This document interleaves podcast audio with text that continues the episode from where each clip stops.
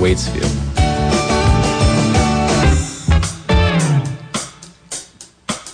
All right, we're back. Let's give it a from Radio Vermont. Welcome this morning to Vermont poet David Budbill. Also joining us is uh, musician Eric Nielsen and documentary filmmaker Susan Bettman. We're going to be uh, chatting about an upcoming performance, a uh, the opera version. I guess, am I correct in calling this the opera version of Judevine? It's okay. Okay. What would yeah. you call it, David? The opera version of Judevine. Right on. Okay, thank you. So we love that positive reinforcement. Eric, can you give us a little bit of the backstory here? this is a bit of a revival. This actually, uh, the the uh, a fleeting animal was actually done before. Can yes. you talk about that? Yes, it was a commission from Vermont Opera Theater in Montpelier, um, and uh, I had carte blanche as to what I was going to write, and so I kept I wanted a Vermont story.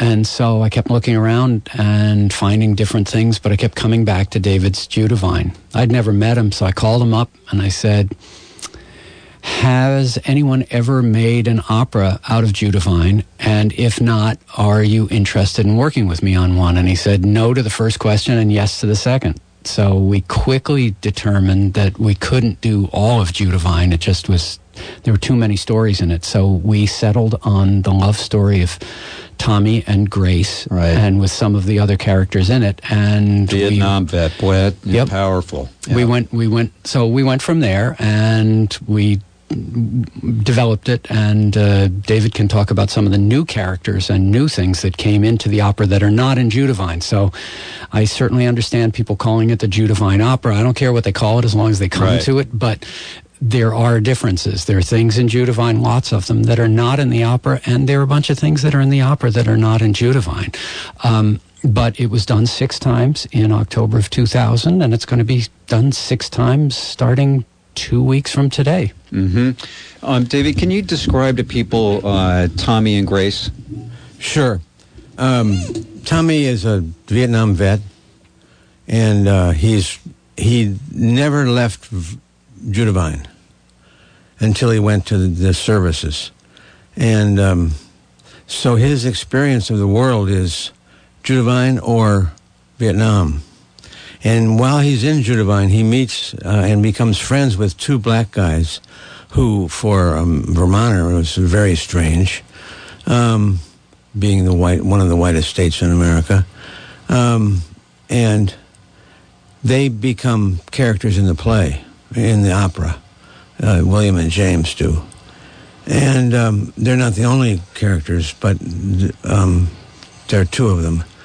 Um, so Tommy comes back to Vietnam, from Vietnam, and uh, he falls in love with this woman named Grace, who's a welfare mother. Child, uh, child, she has two, three, three kids. I can never remember. Um, and uh, um, they set up a liaison, and um, in the end, Tommy kills himself and Grace goes crazy. So it's a typical happy ending opera. Yeah. Opera, right? Wow. wow. All right. What's the appeal to you to have this done in an opera form? Well, um, there are a lot of appeals. One is, and the most important one, I think, is that it gives it, music always jacks up everything, um, so that the emotional intensity, which is what I'm after, um, of a scene is jacked up by the music. And that's certainly true in this play at the end of Act One and at the end of Act Two. Um, and the other thing is, it gave me the chance to open up the story and add two black characters and uh, a, a, a, character named the Angel of Depression, um, and uh, to redo a number of things. Mm-hmm. Do you wish you'd added those characters in the original? I do. Yeah. Yeah. So it's sort of like you get a second crack at the at the bat here. I do. Yeah. Yeah. Um, Eric, uh, tell me. So, so when you two guys first initially collaborated, uh, I mean, how do you? I'm just sort of curious how you put the music to words. How, how does that? I mean, does it? Do you have to fit the the music to the words or the words to the music? Well, um, if you get 10 music creators in a room, and half of them are singer songwriters, and the other half are concert composers like me, and you ask which comes first, the music or the words, I can guarantee you the, all the concert composers are going to say the words come first, and all the singer songwriters are going to say the music comes first. They right. fit words to music. They'll come up with a lick, and then they'll come up with words to fit it most of us don't make up our own words. So we take the words and then we create music to fit. And so that's what happened here. David and I did a lot of back and forth by phone, by email, through the mail, sitting down face to face, where he took scenes from Judevine and and basically I crossed out a lot of lines because if it takes 10 seconds to say something, it takes a minute and a half to sing it. Right. So And David was great. I mean, he he's an old jazz guy, so he's used to improvising, and he was great at doing adaptation. And also, it was, as he just said, it was fun for him to add these new characters. And I'd say to him, "I want something so I can have a quartet," mm-hmm. and so mm-hmm. he'd come up with it. So we worked together, you know, back and forth about this until the libretto, as it's called, the script was was the way I felt I could work with it. And then I sat down and started to create the music. And after a few months, he said, um, "I want to hear what you've done." so I was very nervous, and he came over to the house, and I sort of banged my way through it, kind of singing and playing uh-huh. the piano and everything. And he's still speaking to me, so I guess it must have been okay. Yeah, I guess. huh? It must have been. Yeah, it, it, turned out all right. Yeah, pretty happy with Great. it. Yeah. Great. Yeah, you know, one of the things people talk about with Judevine is how timeless it is. Do you think that's true? And if so, why is it? I don't know why it's true, but it is true.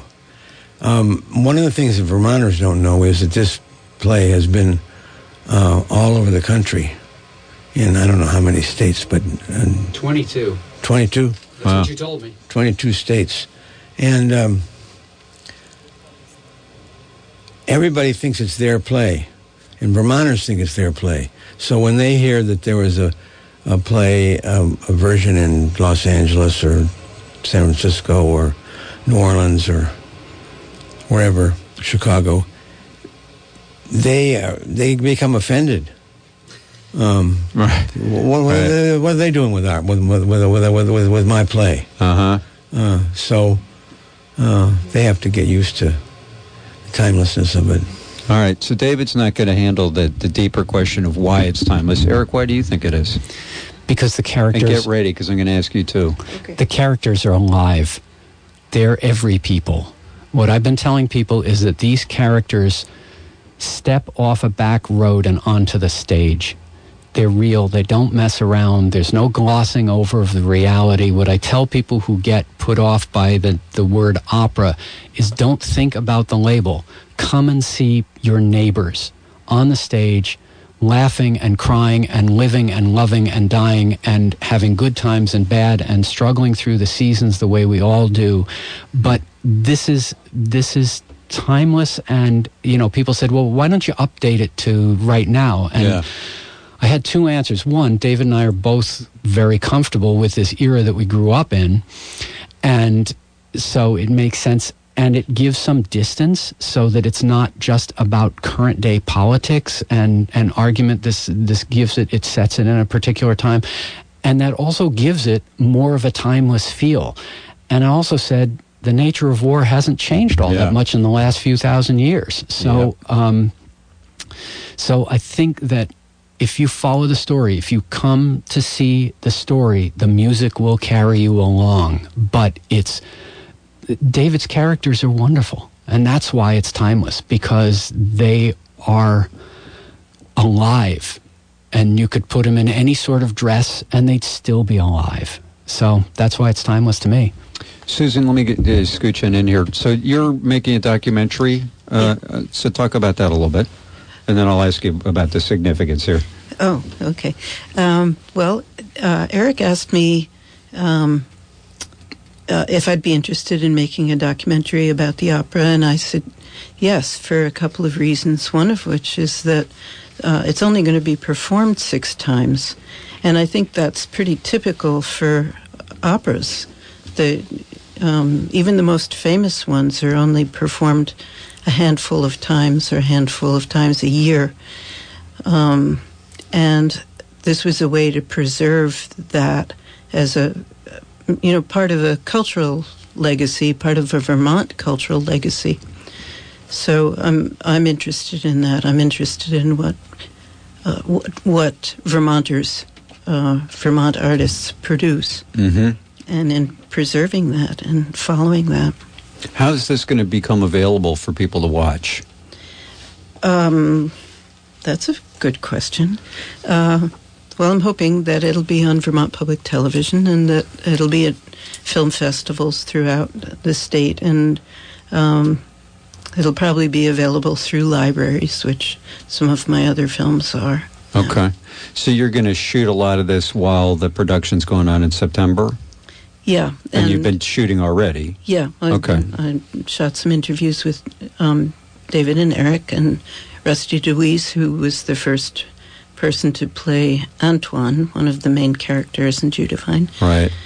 Um, we did auditions, filming, and uh, filmed the first read through of the libretto, which was really great. Okay.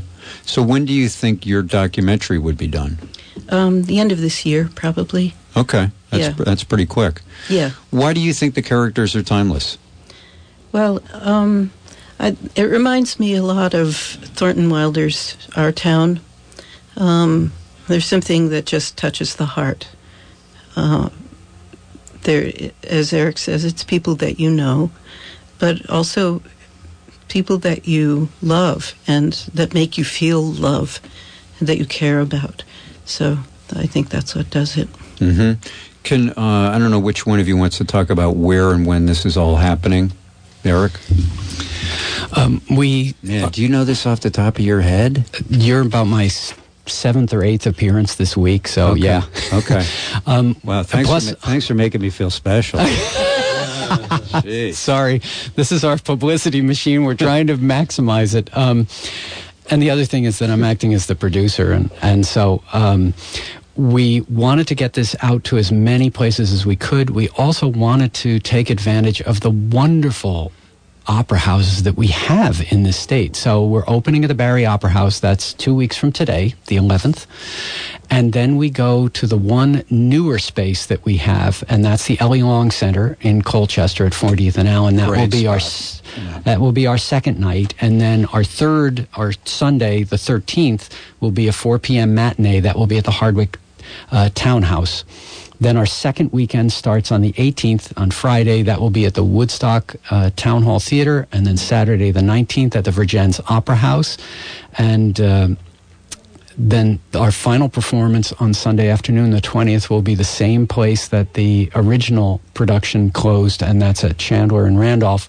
And I learned a funny story about Vergennes, which is that although it's called the Opera House, I have it on very good authority from Jerry Ann Smart, who says hello to you and also to you, Susan, um, that in 2000 when it was performed, it was the only opera that had ever been performed in the Vergennes Opera House. right. And and I said, well, how can that be? And she said, well, they called these places opera houses so that they would be respectable. Because if they called them vaudeville halls, then ladies would not feel comfortable going into them in the old days. Wow. How, uh, how long does it last? It's it's a full length. It's you know two hours plus intermission. Okay. It's, it's the real deal. Anybody uh, notable that you want to mention that's in it? Lots of notables. We have a spectacular cast. Um, Mary Bonhag, who is in Scrag Mountain Music and who, who founded Scrag Mountain Music with her husband Evan Premo, plays Grace. Adam Hall, fabulous tenor from, from Burlington, is Tommy. Um, we have for our Edith the Town Gossip Sarah Collins, tremendous soprano. Um, we have for. Um, Antoine, a wonderful young baritone, uh, Jeffrey Pinar, who grew up in Shelburne uh, and has gone on to uh, Montreal and all over the country now. We have uh, George Cordes playing Doug, and he grew up in Essex. He now runs High Peaks Opera in Tupper Lake. Um, we have uh, Johnny Lee Green playing James. Um, he's from New York. He's one of the two that, that is not from around here originally, um, but he has sung here in Vermont. Um, we have Thomas Beard from Baltimore, who has also sung in Vermont. He plays William. And uh, we have uh, Angela Devery, uh, sorry, Allison Devery, who sings with Counterpoint. She is our angel. Have I gotten everybody? I think so. Wow. Um, and then we have a wonderful chorus of, of professionals who sound just fantastic. Our instrumental ensemble uh, is Turn Music, uh, centered right here in Waterbury, uh, run by Waterbury's own Ann Decker, who is one of the two repeaters. She was the music director the first time. She's the music director again this time. And we have. Um, Margot Whitcomb is our stage director, and she has just been tireless and energetic and has fantastic ideas. So they're all we we got to hear a rehearsal. Um, was it two nights ago, and 15 out of the 16 singers were there, and uh, the the sound that they produced was nothing short of spectacular. Wow. You know, you could actually win an Academy Award and get up there on stage and remember to thank every person you're supposed to thank. That was just incredible what you just well, did there. Well, I'm sure I'm going to get an email from somebody I've forgotten.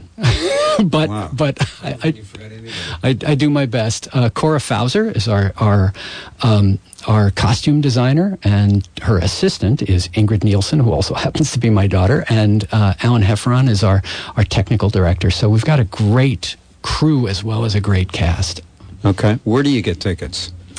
You go either you can call the Barre uh, Opera House um, phone number, which is 802 476 8188, or you can go to their website because they have tickets for all six venues.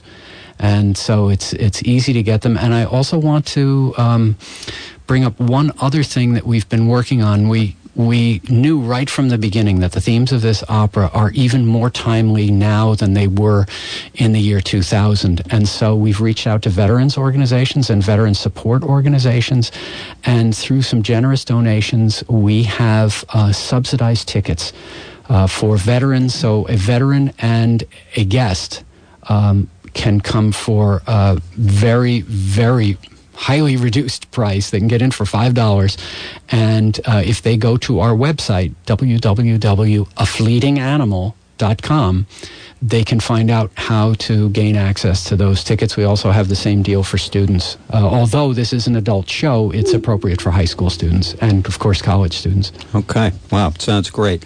All right, uh, David, you're going to indulge me here. Uh, this being my final Oh. show here, and all. Uh, do you want? Yeah, yeah, I had yeah, yeah, yeah. one thing Yeah, that I yeah, wanted yeah. to say, which Yeah. was that um, there, as a fundraiser for the film, uh, in keeping with the Vietnam veteran theme, um, next Saturday, September 5th, at the Wood Art Gallery, there's a program of um, um, uh, speakers and films, um, including Eric and David.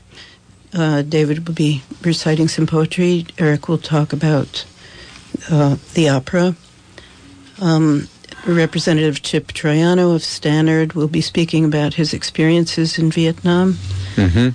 And um, there'll be a showing of Dorothy Tod's film Warriors Women, which was a response to um, wives and girlfriends of Vietnam veterans, veterans who uh, returned with uh, PTSD. Okay. All right. That's uh, from 7 to 9, September 5th at Wood Art Gallery. All right. Uh, yes, Eric. One more quick thing that as part of this, we've also developed two art shows that deal with themes from the opera. And so we have poetry, including some by David, and uh, artwork, sculpture, painting, photography, um, including work by four veterans. And those are in the downstairs gallery at Chandler and a completely different art show that's at the Barre Opera House. So that's also in conjunction with the opera. Sounds great. Um, David, you're going to indulge me here and uh, share with us um, one of one of um, my favorite poems of yours is one called uh, "Sometimes." Sometimes. This is from a book called uh, Happy Life. Sometimes, when day after day we have cloudless blue skies, warm temperatures, colorful trees, and brilliant sun, when it seems like this will go on forever. When I harvest vegetables from the garden all day and drink tea and, and doze in the late afternoon sun, and in the evening, one night make pickled beets and green tomato chutney, the next red tomato chutney, and the day after that, pick the fruits of my arbor um, and make grape jam. When we walk in the woods every day over fallen leaves, through yellow light, when nights are cool and days warm, When I am so happy, I am afraid I might explode or disappear or, or somehow be taken away from all of this. When I, at those times when I feel so happy, so good, so alive, so in love with the world, with my own senses, this own sensuous, beautiful life, suddenly I think about all the suffering and pain in the world, the agony and the dying, and I think about all those people being tortured right now in my name. But I still feel happy and good and alive because with the, with the world and with, uh, I still feel happy and good and alive and in love with the world and with my lucky, sensuous, beautiful life. Because I know in the next minute or two, all this may be taken from me. And therefore I've got to say right now what I know and say and see. I've got to say right now how beautiful and sweet this world can be. Thank you for doing that. You're welcome. Thanks for coming in, all of you. I appreciate it. Good luck in uh, your efforts. Uh, and again, go to Barre Opera House. You can call them at 476 8188 to uh, get tickets for this uh, great event. We'll take a uh, short break. We'll be back right after these important announcements. Big news! Granite Hills Credit Union is continuing its successful loan special. Now you can buy or refinance a car, motorcycle, or boat with a great fixed rate of 1.99% for 60 months on a new or used vehicle. We've got money to lend right now at this unbelievable low rate of 1.99%. This limited time offer will end soon, so you must act fast. Not a member of Granite Hills? Not a problem. We're open to the community. Act now before our loan special is gone. This low rate of 1.99% for a car, motorcycle, or boat will end soon. And remember, we can refinance your current vehicle too. Apply online at granitehills.org or call today to take advantage of low loan rates from Granite Hills, your hometown credit union. At Granite Hills Credit Union, the difference is you. Hi, folks. It's Ed at Capital City Buick GMC in Montpelier. It's 8:30 a.m. and August is almost over. And these advertised double cab lease specials are flying out of here at a record pace. We need 50 more GMCs, and the only way it's going to happen is with price. So now it's time for a new offer. Now through the end of the month, you can lease a brand new 2015 Sierra double cab, four wheel drive, Vortec engine, 17 inch wheels, AC, cruise, all terrain tires, and much, much more for a 299 a month payment. Or $10,000 off a new Buick Enclave. 299 a month, folks, for a $36,000 full size American made truck, four wheel drive double cab, or $10,000 off a new Buick.